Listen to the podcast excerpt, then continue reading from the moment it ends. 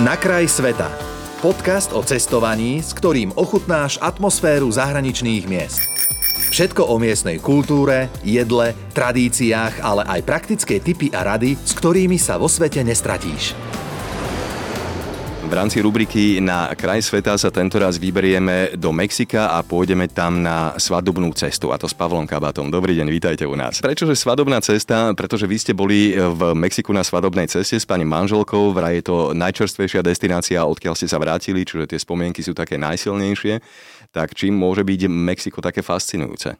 No Mexiko je fascinujúce po mnohých stránkach a to teraz hovorím aj o tom pozitívnom, aj o tom negatívnom, Aha. pretože Um, toto bola destinácia, ktorá vo mne zanechala veľmi zmiešané pocity, ale ako to už býva, tie negatívne časom nejako odfiltrujem, ostane v hlave len to pozitívne a budem na to Mexiko spomínať ako na super svadobnú cestu.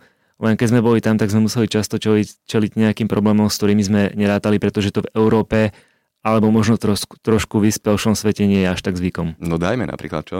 Už len taká pikoška, hneď ako sme prišli na letisko, Čakal nás tam chalanisko, ktorého sme mali stráviť noc. A v momente, keď sme nastúpili k nemu do auta, tak nás obklúčili teda taxikári a vyslovene vyžadovali od neho, aby odparkoval auto a aby sme vystúpili. Bolo to z toho dôvodu, že je tam údajne vojna nepísaná medzi taxikármi a uberistami a oni si mysleli, že on pre nás prišiel ako platená služba, pričom mm-hmm. oni majú monopol na to, aby rozvážali ľudí.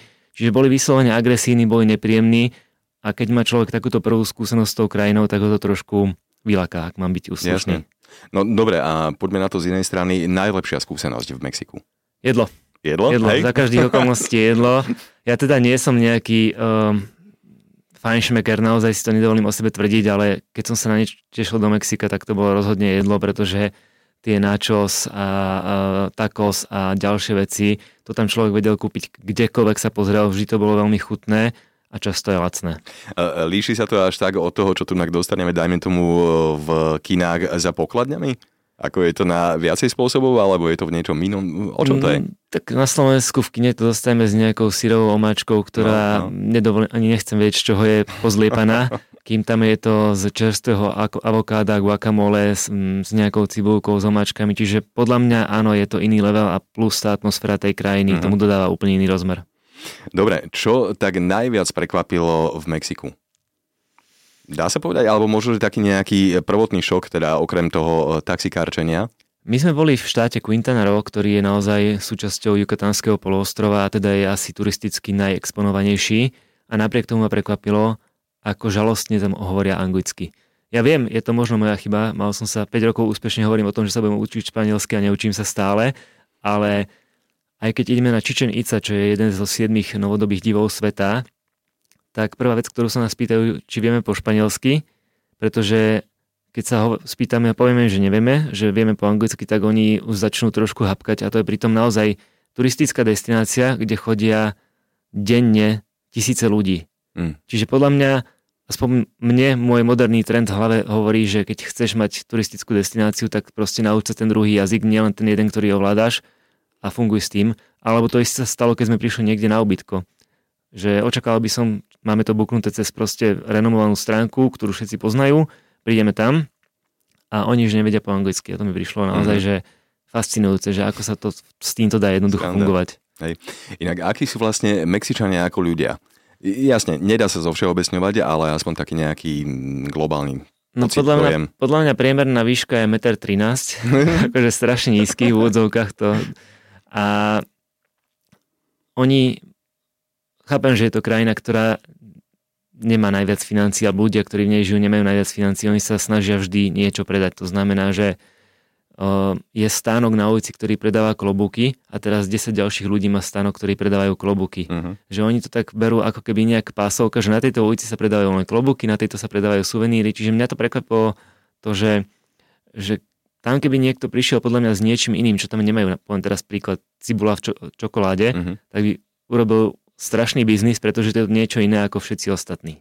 Uh-huh.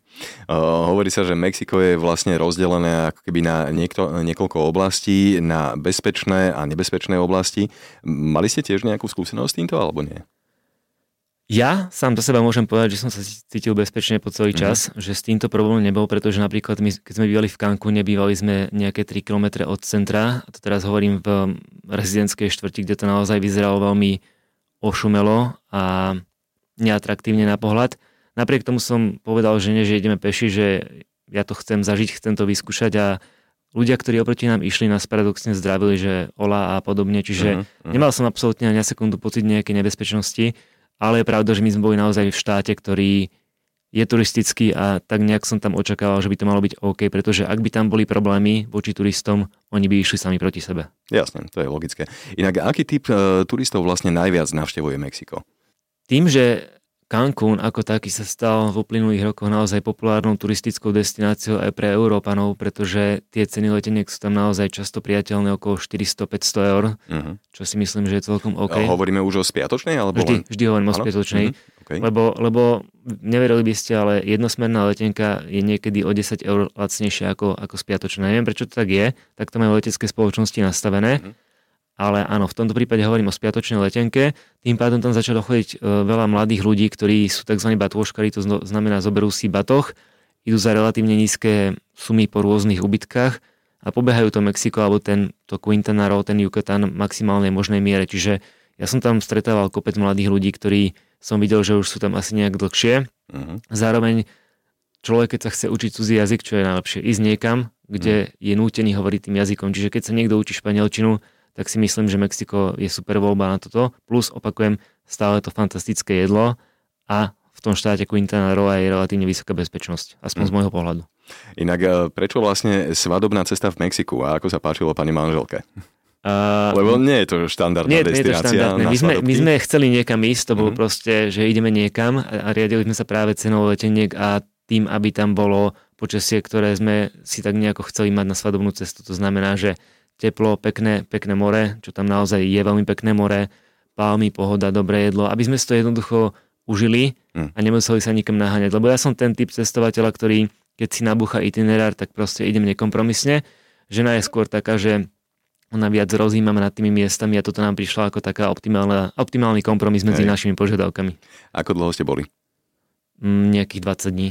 No, tiež slušne. Existuje ešte nejaké odporúčanie, že dajme tomu, v, ktorej, v ktorom období sa e, vydať do Mexika a ktorému obdobiu sa naopak vyhnúť? Je. E, nepoviem vám presne, ktoré mesiace sú to, ale treba sledovať e, morské riasy, pretože Mexiko malo veľký problém s tým, že na pláži je kvantum morských rias, ktoré z tých pláží robia neatraktívne miesta, kde mm-hmm. človek moc ani ísť nechce. My sme mali to šťastie, že sme vystihli mesiac, my sme tam boli v novembri 2022 kedy naozaj tie morské riasy tam neboli, čiže mali sme naozaj ex- exkluzívnu pláž, exkluzívne more a dokonalé počasie. Keď sprchlo, tak väčšinou na 5 minút fakt veľmi intenzívne uh-huh. a mhm. potom opäť bolo slnko a paráda. Hej.